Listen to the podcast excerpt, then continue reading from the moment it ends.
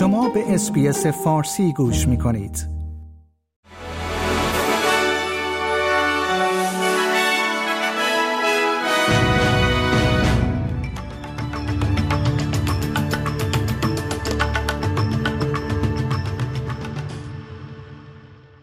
درود بر شما شنوندگان گرامی این پادکست خبری امروز پنج شنبه 28 سپتامبر 2023 SBS فارسی است که من پیمان جمالی اون رو تقدیم حضورتون می کنم.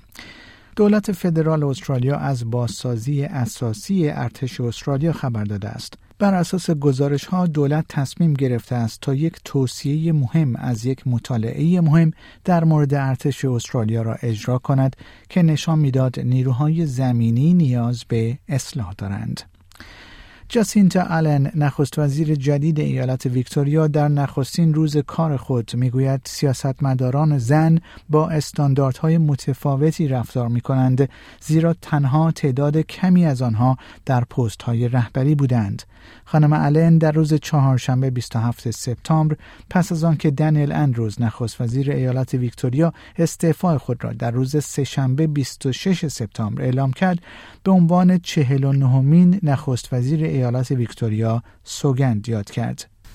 خانم آلن چهل و نهمین و تنها دومین زن نخست وزیر در ایالت ویکتوریا پس از جوآن کرنر که از سال 1990 تا 1992 به عنوان نخست وزیر ایالت ویکتوریا خدمت کرد. در پی سقوط وضعیت تقریبا تمام ده دانشگاه برتر استرالیا در رتبه بندی تایمز در سال 2024 حزب ها از دولت فدرال خواسته است تا اقدامی بزرگ و جسورانه انجام دهد.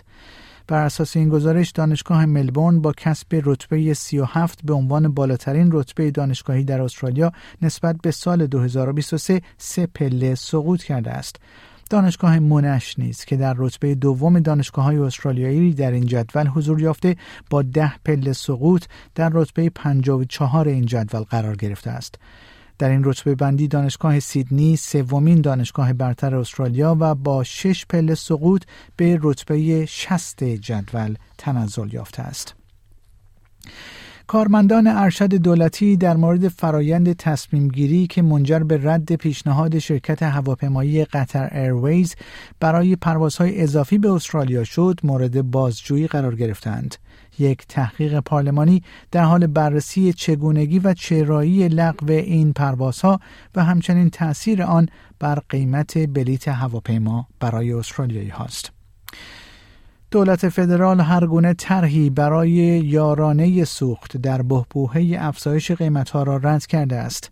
این در حالی صورت می‌گیرد که در اطلاعاتی که در روز گذشته منتشر شده است به افزایش مستمر هزینه های زندگی، افزایش 9.1 درصدی قیمت سوخت در ماه آگوست، افزایش 12 و 9 درصدی گاز و افزایش 12 و 7 درصدی برق اشاره شده است. کارگران شاغل در بخش مراقبت از کودکان قرار است پس از تصمیم کمیسیون کار منصفانه افزایش حقوق بعدی خود را مورد مذاکره قرار دهند. کمیسیون کار منصفانه برای نخستین بار فرایند چانهزنی چند کارفرمایی را برای حدود دوازده هزار کارگر شاغل در مهد کودک تصویب کرده است و به آنها این قدرت را داده است تا به مربیان دیگر از بیش از 60 کارفرما در سراسر کشور برای مذاکره در مورد افزایش دستمزد بپیوندند.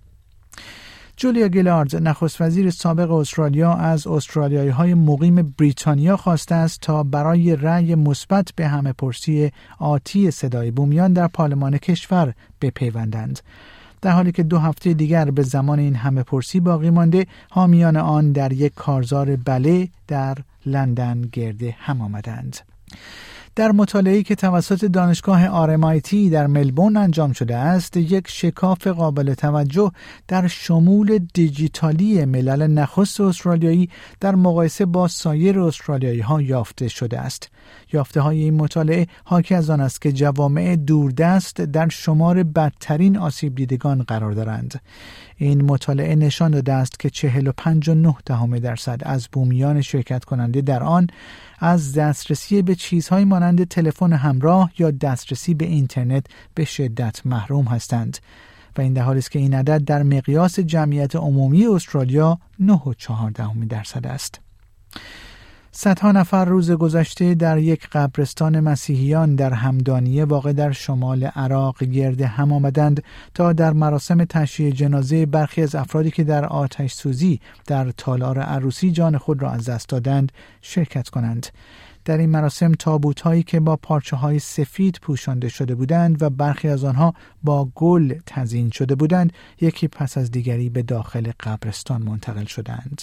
شنوندگان گرامی پیمان جمالی هستم و این پادکست خبری امروز پنجشنبه 28 سپتامبر 2023 SBS فارسی بود که اون رو تقدیم حضورتون کردم.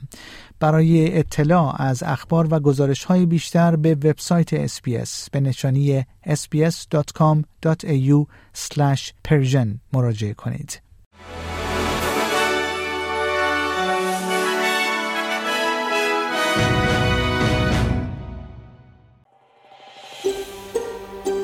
آیا می خواهید به مطالب بیشتری مانند این گزارش گوش کنید؟ به ما از طریق اپل پادکست، گوگل پادکست، اسپاتیفای یا هر جای دیگری که پادکست های خود را از آن می گیرید گوش کنید.